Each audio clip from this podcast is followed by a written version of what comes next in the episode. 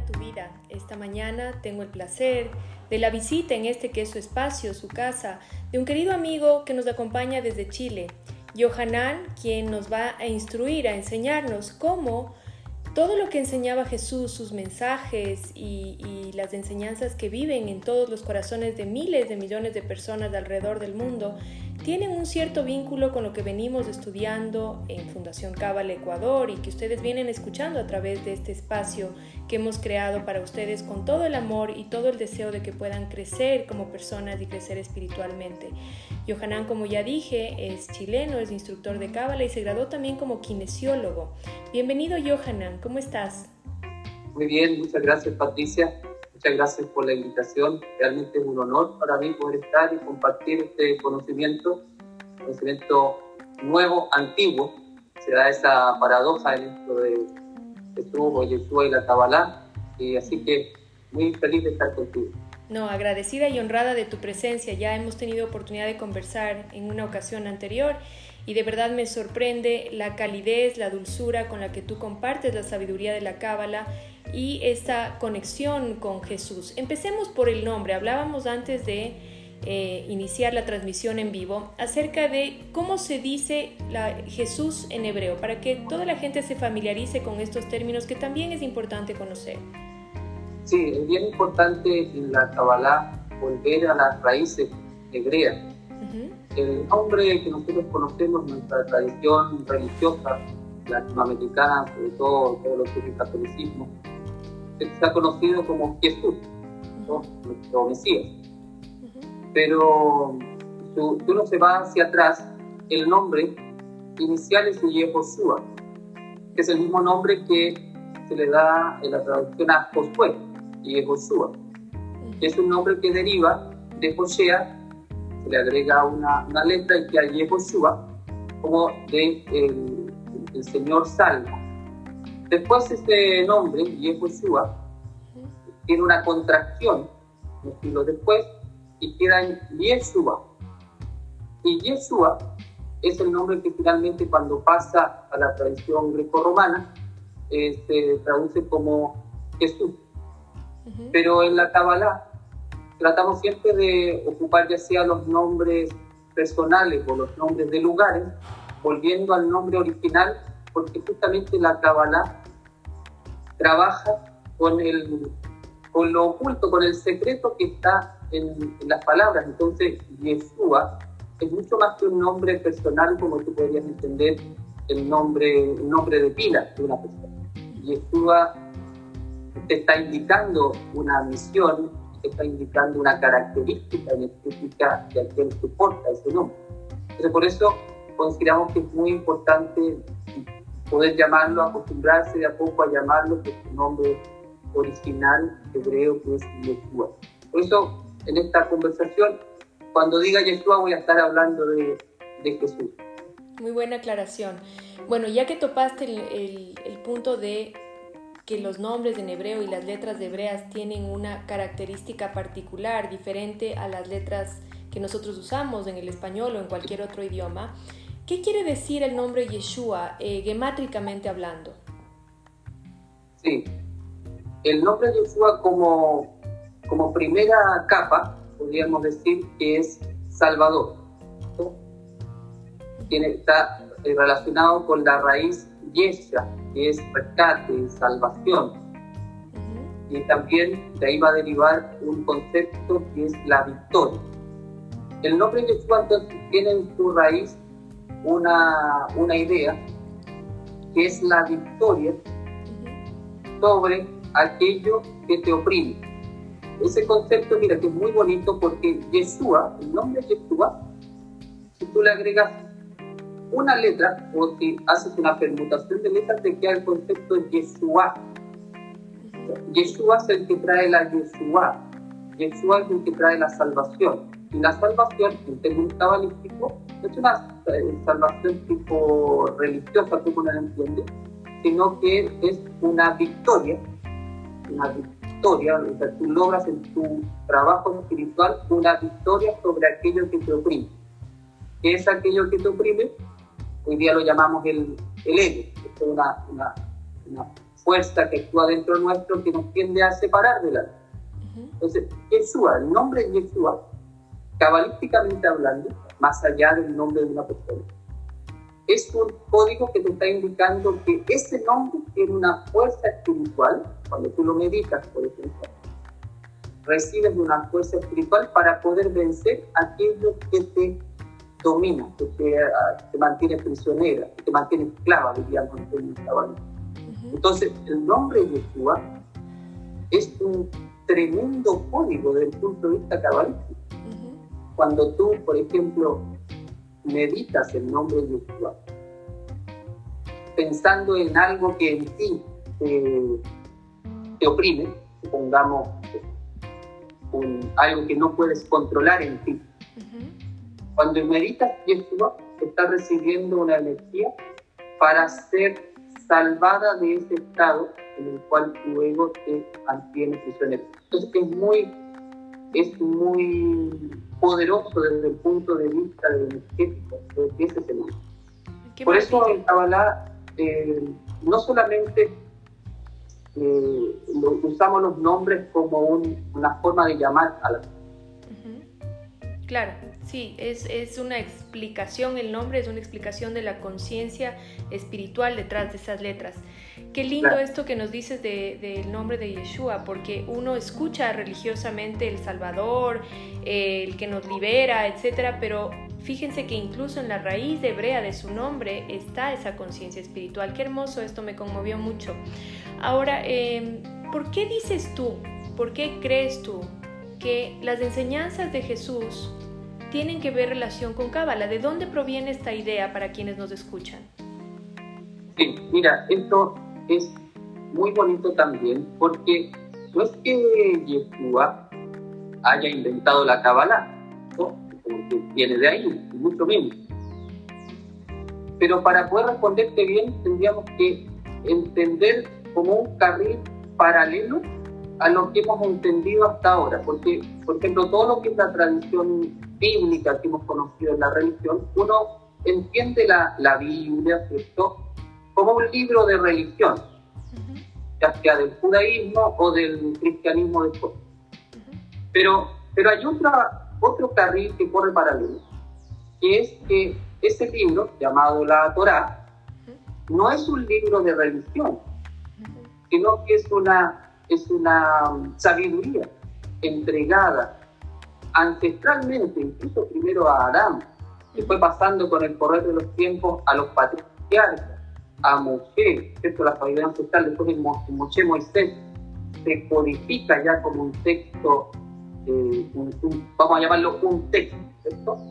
Y ese texto después termina siendo lo que es hoy día la Biblia. Ahora, ese texto tenemos dos posibilidades de entenderlo. O que es un libro religioso o que inicialmente fue un libro cabalístico.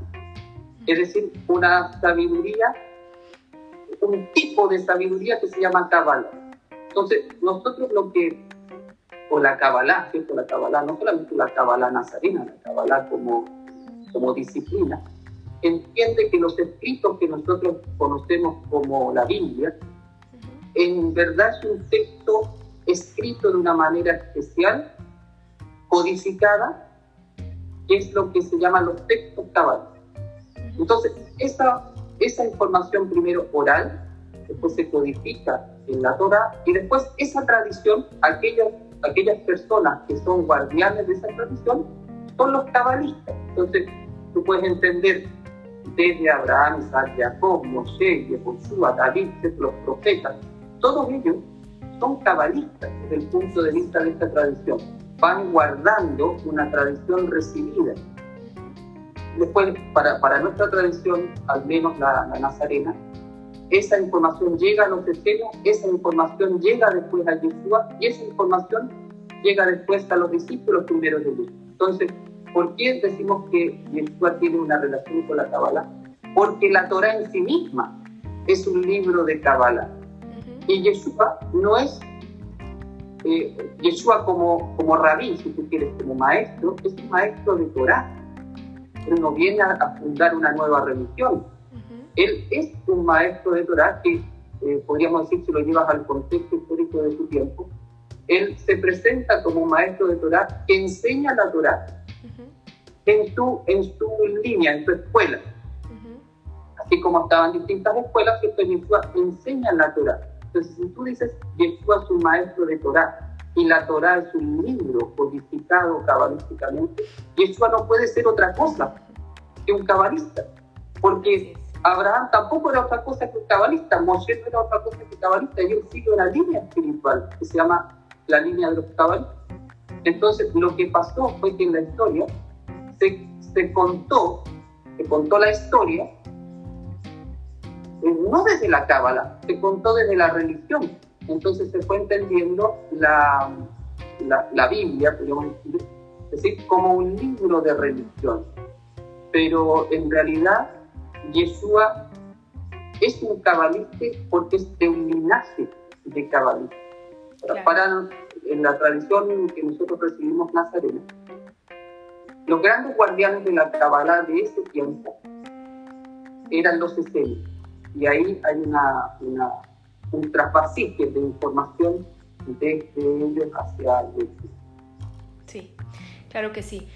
Esto es importante recalcar que la gente tenga el antecedente para que no sea simplemente ideas lanzadas al aire, sino que puedan ver que hay un sustento histórico que soporta todas estas ideas, que no es que aquí estamos en un diálogo de, de espontáneos, no, sino que en verdad hay una tradición histórica que demuestra y que inclusive hablábamos también antes de empezar la entrevista, cuando uno está en Israel percibe una concepción completamente diferente de Jesús, y de todo lo que significa el cristianismo a partir de su, de su nacimiento y de su presencia en este, en este plano físico, frente a lo que uno puede percibir o entender como concepto de Jesús en el Vaticano.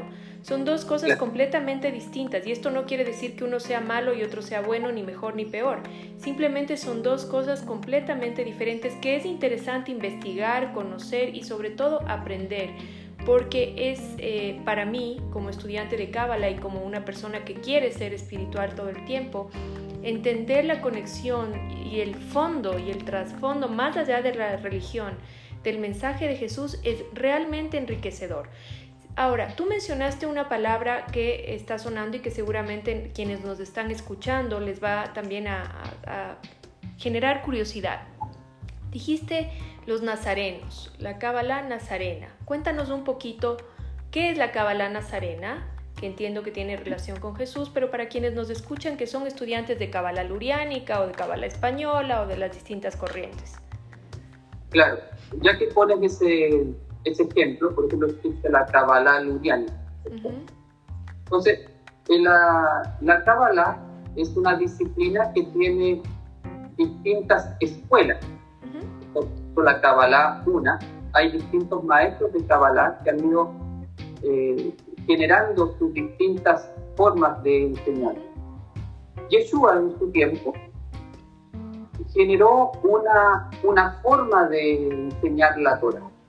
¿Te acuerdas que él decía, bueno, se les ha dicho, pues yo os digo. Él está como maestro de Kabbalah enseñando un aspecto. Esa, esa enseñanza esa enseñanza que él la, daba abiertamente en parábola. Nos dice todo Cristo Nazareno que en su grupo más íntimo él les revelaba el secreto. A vosotros, esto se les ha permitido conocer el secreto del reino de Dios. Eso es una frase totalmente cabalística. Esto, la, la palabra tot, la palabra secreto. Entonces, en la comunidad inicial de Yeshua había distintos círculos, podríamos decir. Y uno de ellos era el círculo íntimo, donde revelaba el secreto. Ese secreto fue después traspasado a lo que nosotros hoy día llamamos los escritos nazarenos o el Nuevo Testamento.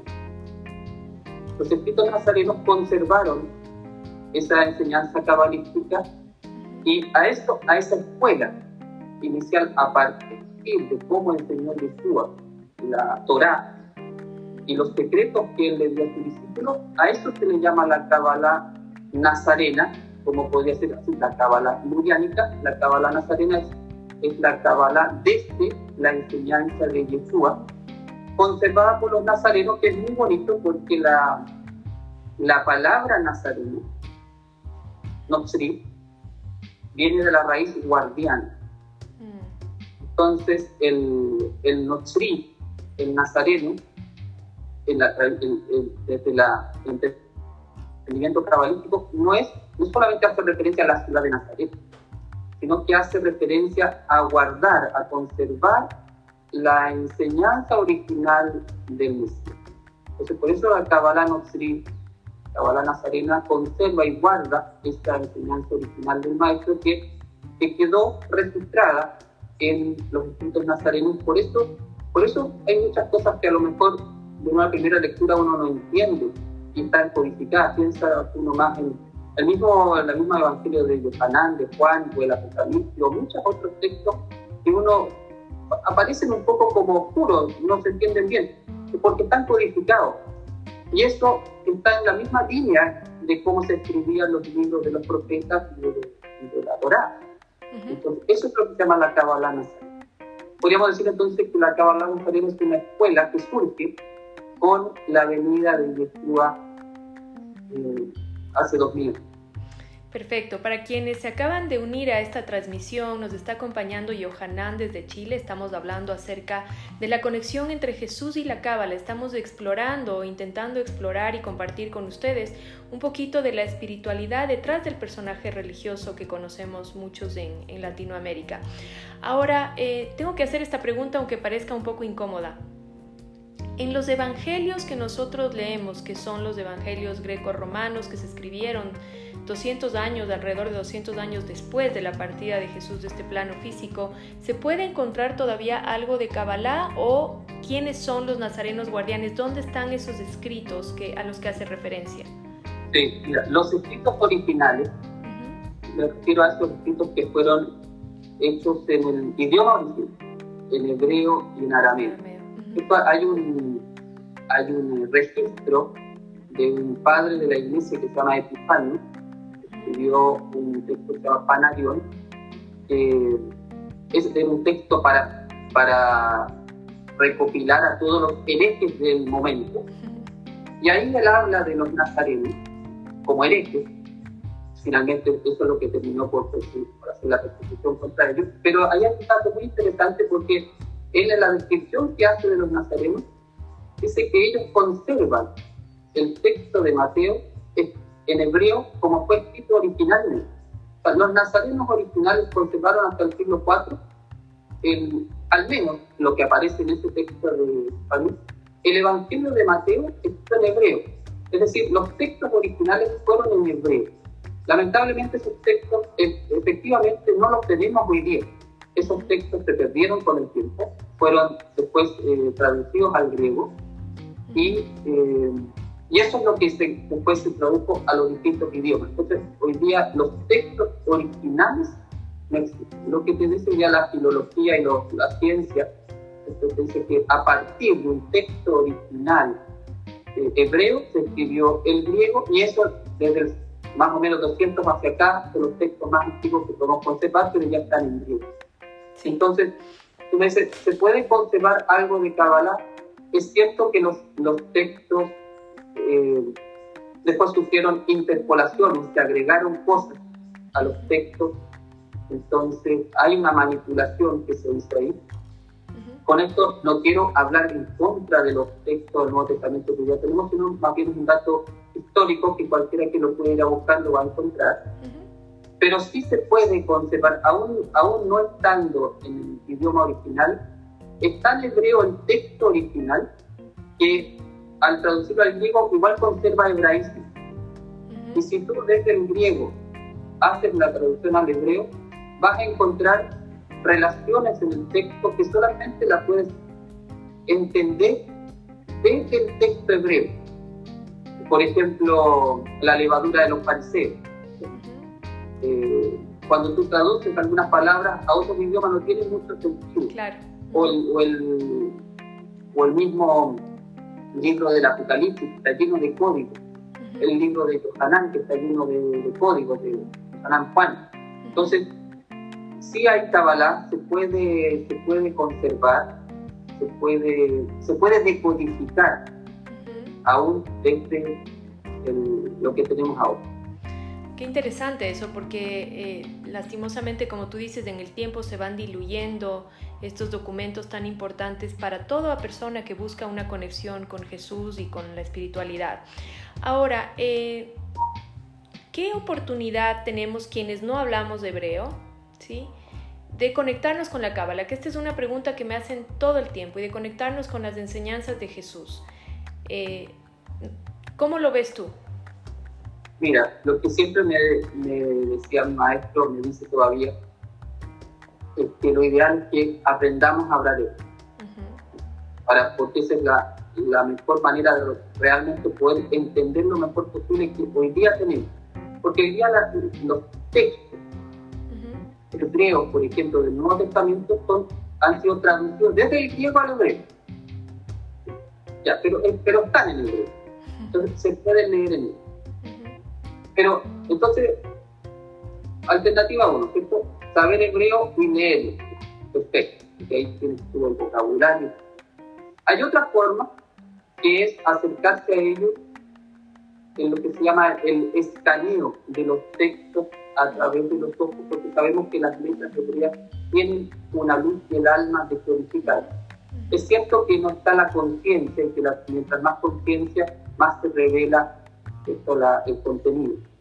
Sería otra forma, poder acercarse visualmente a los Y la otra sería, sin saber el idioma hebreo, sin poder ir a hacer el estudio de las palabras. A lo mejor no sabes hablar el idioma hebreo, pero sí puedes ir haciendo el estudio cabalístico de las palabras. Por ejemplo, el estudio cabalístico de la palabra Jesús. A lo mejor uno no sabe el hebreo, pero sí, tomando la palabra hebrea, puedes hacer la decodificación mediante la cabalá de esa palabra hebrea. Entonces, ahí hay tres posibilidades que puedes hacer desde el idioma hebreo, entendiendo que lo mejor es que en algún momento podamos hablar todos ahí el hebreo para hacer un, estudio más profundo. Sí, es interesante como uno cuando se va como exponiendo a estos caracteres hebreos, sin saber hebreo, uno empieza a reconocerlos, sabe qué letra es, sabe cómo suena y ya uno va como a, no aprendiendo hebreo, pero quizás introduciéndose al exponerse tanto o tan frecuentemente a clases y a ver libros y al Zohar a las meditaciones y a las conexiones que hacemos con las visualmente con las letras y escucharlas ayuda a relacionar y empezar a aprender eh, empíricamente, si cabe la palabra, este idioma que es complejo. Por favor, me gustaría que continuemos esta entrevista, así que para quienes están en Facebook, quédense ahí, vamos a continuar con media hora más. Quienes están escuchando a través de la plataforma de la radio el día martes van a poder escuchar la segunda parte de este programa. Pero dinos por favor dónde te pueden ubicar. Ya saben que Fundación Cabal Ecuador está auspiciando estas primeras clases de, de Yohanan en Ecuador. Nosotros somos su contacto por ahora aquí, pero en redes, ¿cómo te encuentran? ¿Dónde pueden ver tus clases? Tienes clases maravillosas, se las recomiendo, búsquenlo. Gracias. Tenemos un canal de YouTube que se llama Kabbalah Yeshua y tenemos un Facebook del mismo nombre, Kabbalah Yeshua eh, entonces ahí nos pueden encontrar. tenemos publicaciones, más o menos tres videos a la semana estamos subiendo. Tenemos una recepción del Shabbat en vivo, muy bonita, donde se va a establecer una comunidad virtual para recibir puntos del Shabbat. Kabbalah Yeshua, búsquenlo así en YouTube y en el Facebook. ¿Y el, en el Facebook se transmite el Shabbat? ¿Me voy a conectar? Sí, en, en YouTube actualmente ah, estamos haciendo en vivo la recepción del Shabbat. Ah, el Kabbalah Shabbat, el viernes.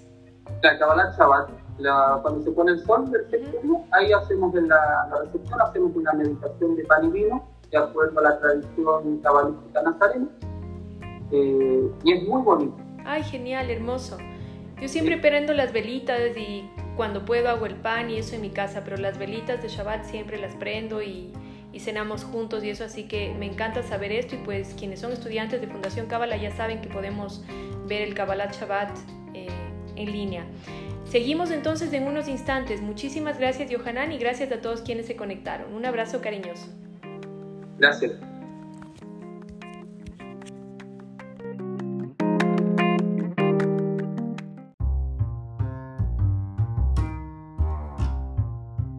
Uno, vamos. Buenos días, bienvenidos al programa Darle vida a tu vida. Una vez más, estoy feliz en este espacio con invitados de primer nivel, un espacio creado para ustedes, para su crecimiento personal, su crecimiento espiritual, para que se informen adecuadamente y conozcan de primera mano de las mejores fuentes qué es la Kabbalah, qué es la sabiduría espiritual que nos mueve, que nos convoca en esta mañana. Así que, sin más palabras, doy la más cordial bienvenida a mi querido amigo Johanan desde Chile, con quien estamos hablando de la relación que existe entre Jesús y la sabiduría milenaria de la Cábala. Bienvenido, Johanan. Muchas gracias, Patricia, por la invitación. Es un honor estar aquí.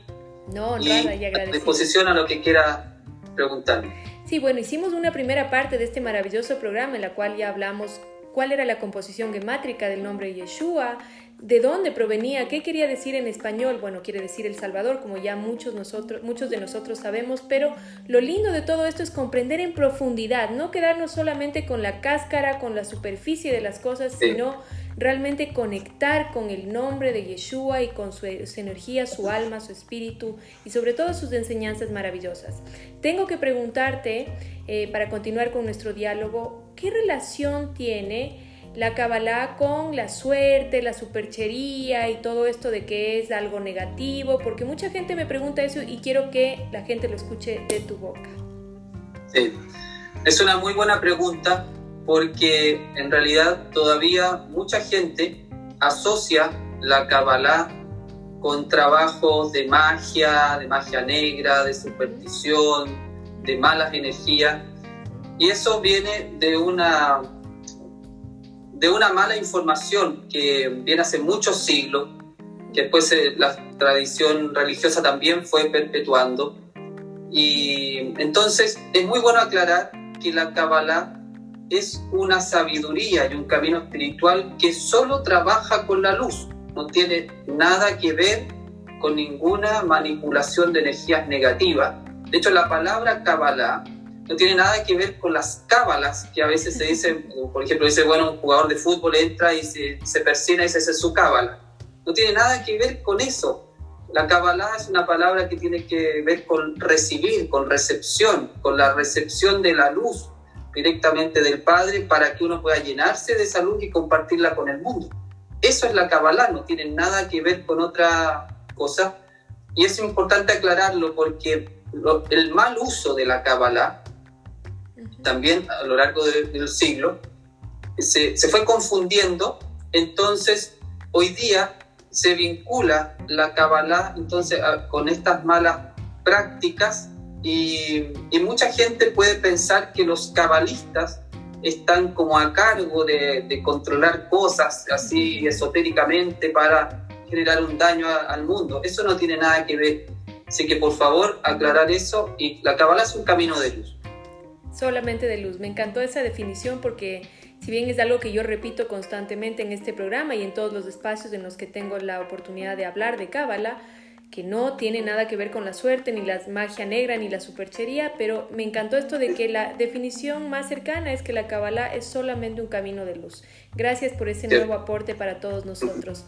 Bueno, algo que a mí me fascinó de cuando yo encontré tu canal de YouTube, porque siempre estoy buscando y soy soy un buscador y, de cosas de Cábala y siempre quiero más y siempre estoy investigando y leyendo y estudiando y quiero más y más y más. Encontré que tú tienes unas clases maravillosas donde hablas de la conexión del Padre Nuestro con el árbol de la vida, con las letras hebreas y con Jesús. Este es tu espacio. Adelante, cuéntanos todo. Bueno, el árbol de la vida quizás es el, el paradigma de los principales que tiene la Kabbalah ¿cierto? Porque el, piensa tú que la, la Torah, la enseñanza inicial tiene que ver con el corazón, con, construir nuestro corazón para llenarnos de... Y el árbol de la vida tiene 32 energías, que son 10 sefirot que se llama y 30 y 22 senderos relacionados con las letras 32 energías, que es la misma geometría que la palabra leer, corazón el árbol de la vida es nuestro corazón, en el fondo, nuestro, nuestra imagen y semejanza divina, nuestra esencia espiritual. Entonces, el árbol de la vida como concepto es de los trabajos espirituales más propios de la Cábala. Ahora, el árbol de la vida. Como es tan importante en la Kabbalah, por supuesto que en todas las enseñanzas de los cabalistas está presente, porque finalmente todo maestro de Kabbalah lo que está transmitiendo es una enseñanza de luz para que el corazón del ser humano se active en estas 32 energías. El Yeshua, como maestro de Kabbalah, hace lo mismo. Y, y si tú te fijas, sus distintos discursos están haciendo referencia a las distintas sefirot. Por ejemplo, cuando habla del Gesed en el sermón de la montaña, es una energía. Se le reconoce a él como el Tiferet de Israel, el, el corazón del árbol. Habla de la vida eterna, del Netzach habla de fundamentar la vida, la casa sobre, sobre piedra, construida sobre piedra, el yesod, toda la cantidad de parábolas que tiene que ver con el reino, con el malhut. Finalmente recibe una corona, el keter. O sea, todo, todo, todo el relato tiene que ver con el árbol de la vida. Después Yohanan, que es como el gran cabalista, ¿cierto?, de la tradición nazarena, él va a hablar que Yeshua es el, es el Aleph y la Tav, es decir, las 22 letras hebreas, los senderos, lo que el, el Masías ya había, ya había establecido con su enseñanza, la Sefirot, ahí Johanán también lo, lo, relaciona después con los 22 senderos. y, y, literalmente después Johanán habla del árbol de la vida que, que, uno va a poder entrar cuando haga esta purificación de, de su conciencia. Entonces, el árbol de la vida es un eje central en los escritos nazarenos. Lo que pasa es que al perderse la tradición cabalística y solamente quedar la tradición religiosa, no se alcanzó a decodificar el secreto. Pero si tú te pones los lentes de, un cabalista, vas a poder ver todas esas sefirot como están dispersas por todos los escritos. Sí, qué interesante esto de la corona incluso, ¿no? Que, que ahora lo relaciono, en este momento que lo dices, viene a mi mente, visualizo a este Cristo con la corona y en verdad es el Keter y nunca lo habíamos visto así. Es, es muy interesante lo que nos compartes. Ahora, en el, en el Padre Nuestro, porque tú tienes muchas clases de esto y de hecho la razón por la cual estamos haciéndote esta entrevista es porque vamos a tener una charla introductoria gratuita para todos quienes quieran escuchar la relación de Jesús y la Cábala en Fundación Cábala. Tienen que registrarse nada más para recibir el link de Zoom. La razón por la cual em, estamos haciendo esto es porque yo quiero que la gente saque esa, esa mentalidad de que la Cábala se opone a su religión, es algo que le va a sacar de su creencia religiosa tradicional. Qué lindo es esto de ver el Padre Nuestro en, las, en la conexión cabalista. Cuéntanos un poquito de eso. Sí, y, qué lindo lo que dices porque en realidad la Kabbalah no viene a pelear con la religión. La Kabbalah lo que permite es justamente que a la tradición religiosa que hemos recibido, ir un peldaño más allá, que se llama el Sot, el secreto, y poder revelar lo que estaba oculto. Y en esta, esta época, justamente es una época de eso, de revelar lo que está oculto. De hecho, el libro de Johanán, el, el, Apocalipsis, se llama Revelaciones. Este tiempo es un tiempo de revelación. Ahora, dentro de eso, Yeshua era un gran, gran maestro cabalista. Gran maestro cabalista. Y las oraciones que hacen los cabalistas son, son una verdadera obra de arte en cuanto van eligiendo las palabras con sus intenciones espirituales para poder sintetizar en una oración una gran cantidad de conceptos y de energía. Eso es el Padre Nuestro. El Padre Nuestro no es una oración para recitarse de corrido, eh, de memoria. El Padre Nuestro es realmente una guía, una guía para poder despertar el árbol de la vida. Eso es, Padre Nuestro es una guía, tal cual, cada palabra del Padre Nuestro tiene varios secretos asociados. Y si tú la vas meditando, orando, palabra por palabra, con la intención, la cabana que se llama, vas a ir descubriendo que esa oración desde la palabra Padre, hasta el amén final, lo que hace es encender las 32 luces de tu árbol de vida. Entonces, por supuesto que no tiene nada contra la, religión. Toma eso que has aprendido y lo eleva y lo sublima a un nivel superior. Y eso es maravilloso porque cuando uno simplemente, eh, yo me eduqué incluso en un colegio católico, el cual agradezco y adoro mi colegio hasta el día de hoy, eh, con cariño y con, con, con mucha apreciación por, por los buenos momentos que viví ahí, pero cuando uno realmente empieza a darle un sentido, como tú dices, profundo a las, a las tradiciones que viene practicando, se llena el corazón de alegría, es una sensación de, de realmente una conexión muy profunda con, con, el creador y con el cosmos en general.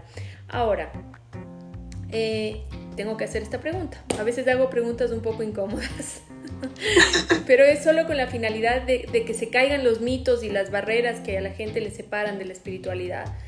Cuando nosotros, eh, digamos, meditamos o rezamos del Padre Nuestro en español, sé que no es lo mismo que el Padre Nuestro en hebreo, lo sé porque, o en arameo, pero ¿cuánta diferencia hay? ¿Es mejor hacerlo con la transliteración, con la fonética hebrea? Sí, es, es mejor, aunque uno no sepa uh -huh. el hebreo, uh -huh yo sugeriría que se haga primero haciendo la transliteración, uh -huh. aunque sea leyéndola, y se puede ir mirando las letras hebreas que conforman la palabra, y, de, y, de, a poco después ir incluyendo la, la, la, intención espiritual que tiene cada palabra. Entonces, sí, desde el punto de vista cabalístico, tiene una... Es más recomendable que uno pueda hacerlo en el hebreo. Y lo que decías tú es muy importante porque a veces uno cree que, que porque no, no nació en Israel o no, no tiene el idioma, no lo sabe, pero es que una cosa es el hebreo como idioma, como idioma, eh, no sé, civil, social, y otra cosa es el hebreo como los símbolos que portan la luz con los cuales el creador hizo la creación. Son, son dos cosas diferentes. A lo mejor yo no sé el idioma hebreo, puede decir una persona, pero al conectar con las letras hebreas, al escuchar las palabras en hebreo, su alma, su alma va a despertar porque nuestra alma porta las 22 letras hebreas. Así es. Las, las tiene, las tiene, es un sello. Todas nuestras almas tienen las letras hebreas, entonces a veces tú sin saber el idioma, conectas con una letra y algo pasa dentro tuyo. Totalmente. ¿Ah? Entonces, y eso a muchos de nosotros nos ha pasado sin saber ninguna palabra en hebreo. Por eso es recomendable poder hacerlo. Sí, bueno, ahora las personas que, que se inscriban al, a la charla gratuita y luego ojalá al curso que queremos armar con, con la gente que tenga interés, seguramente te vamos a pedir que nos des el Padre Nuestro en, hebreo y transliterado para poder hacerlo. Algo que a mí, me, lo que tú dices, me conmueve mucho es escuchar la lectura de la Torá, de cualquier parashá, en cualquier momento, es algo que a mí realmente me mueve mucho internamente, aunque como dije, yo no hablo hebreo y no entiendo, pero está la fuerza de los símbolos, de la de la fonética hebrea que a mí realmente me lleva a un estado espiritual de mucha conexión, muy profunda. A mí me encanta escuchar la lectura, aunque no lo entienda. Ahora, eh, bueno, ya sabemos que Jesús era un, era un estudioso de la Torá y que compartía el sod de la Torah. El Sod es el secreto. Para quienes se acaban de unir a esta transmisión, nos está acompañando Johanan, un instructor de Kabbalah Nazarena desde Chile.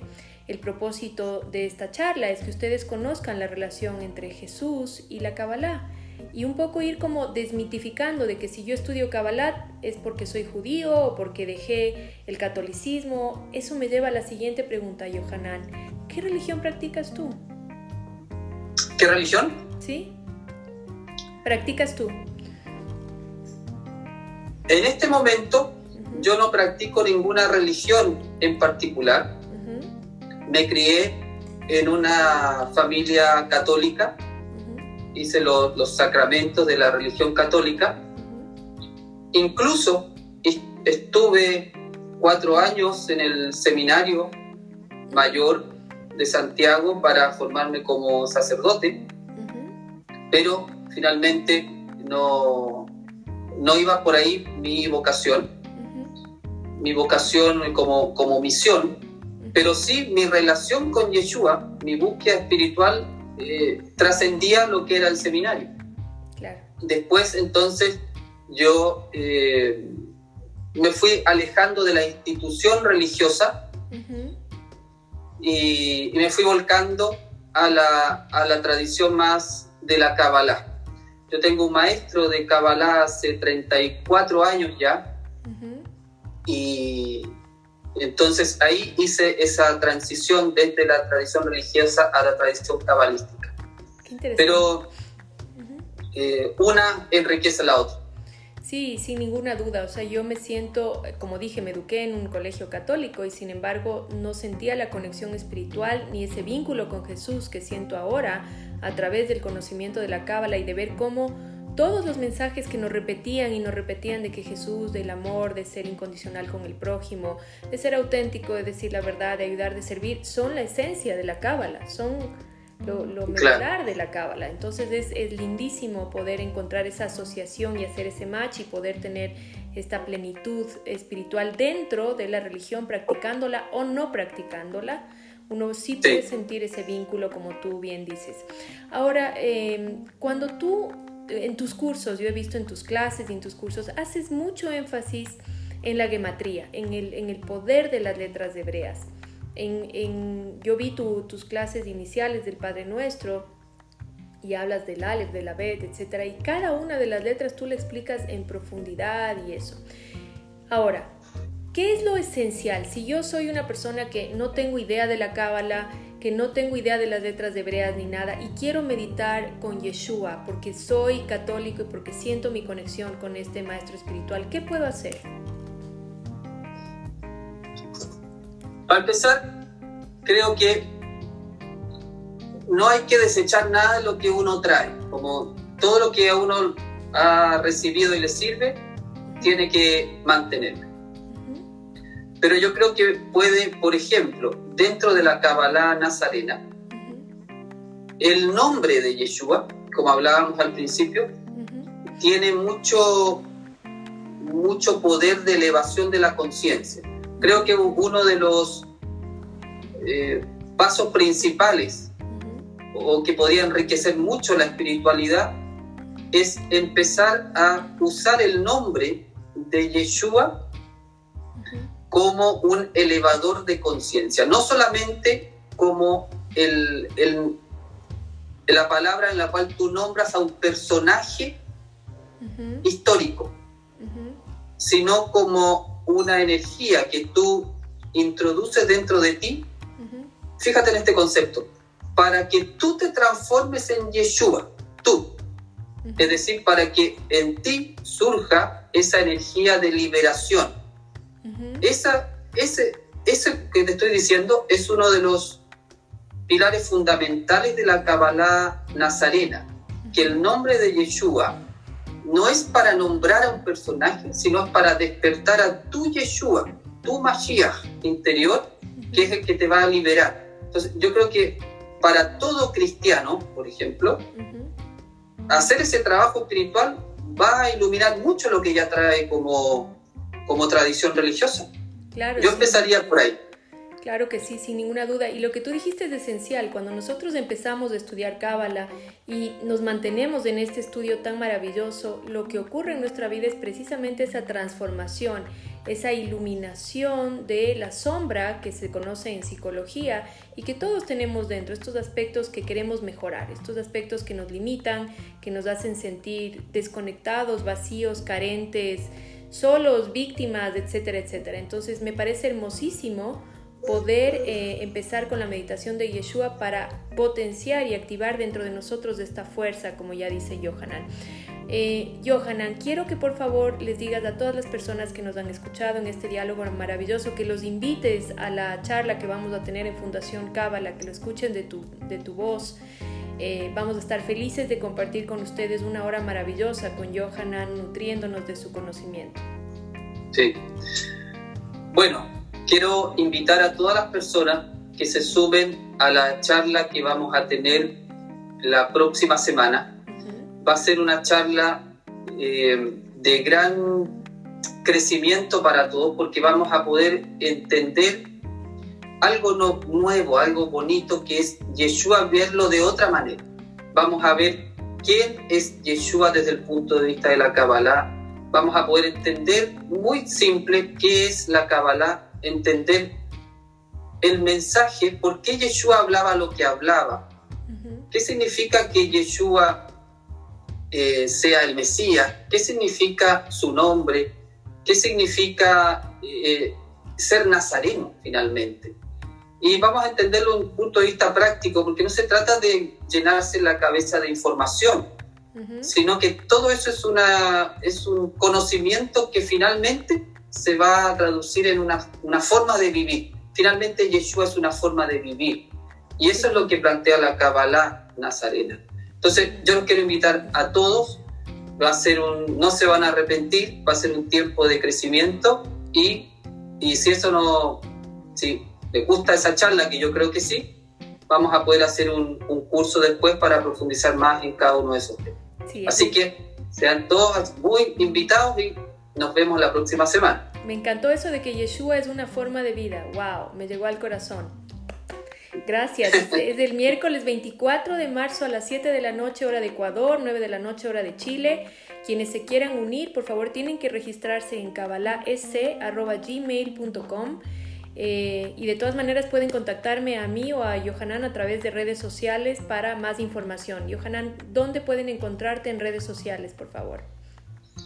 Pueden encontrarme en el canal de YouTube Kabbalah Yeshua y en el Facebook también Kabbalah Yeshua.